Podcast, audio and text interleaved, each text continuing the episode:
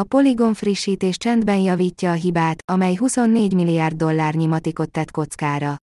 Figyelembe véve, hogy mennyi minden forgott kockán, úgy gondolom, hogy a csapatunk a lehető legjobb döntéseket hozta meg, a körülményekhez képest. Mondta Jane Tikanáni, a Polygon társalapítója. Az Ethereum alapú kettes rétegű skálázódó hálózat a Polygon csendben kijavított egy sebezhetőséget, amely közel 24 milliárd dollár értékű natív tokenjét, a matikot veszélyeztette.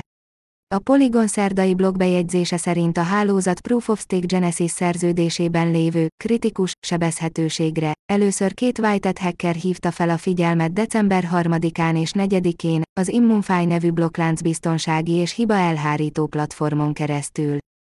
A sebezhetőség miatt több mint 9,27 milliárd matik került veszélybe, amelynek értéke a cikk írásakor körülbelül 23,6 milliárd dollár, és ez a szám a token teljes, 10 milliárdos kínálatának túlnyomó többségét teszi ki.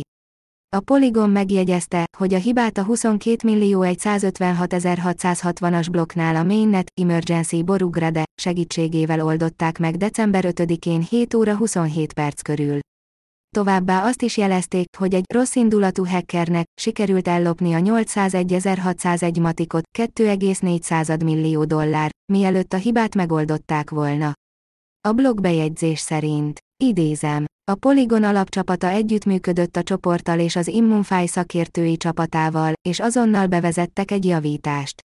A validátor és a teljes csomópont közösséget értesítettük, és ők összefogtak a kórfejlesztők mögött, hogy 24 órán belül leállás nélkül frissítsék a hálózat 80%-át.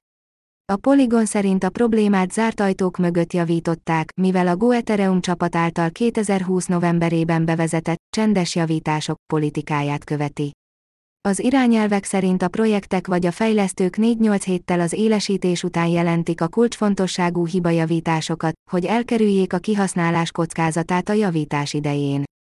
Az Immunfy szerint a Leon Spacewalker nevű Whited hacker volt az első, aki december 3-án jelentette a biztonsági rést, és erőfeszítéseiért 2,2 millió dollár értékű stablecoin-nal jutalmazzák míg a második, Whited 2 néven meg nem nevezett hacker 500 ezer matikot, 1,27 millió dollárt kap a Polygontól. A Polygon társalapítója, Jane Tikanáni hangsúlyozta a hálózat képességét, a kritikus hiba azonnali megoldására, megjegyezve a blog bejegyzésben, hogy, idézem.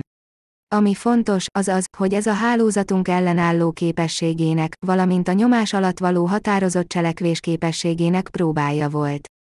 Figyelembe véve, hogy mennyi minden forgott kockán, úgy vélem, hogy csapatunk a körülményekhez képest a lehető legjobb döntéseket hozta.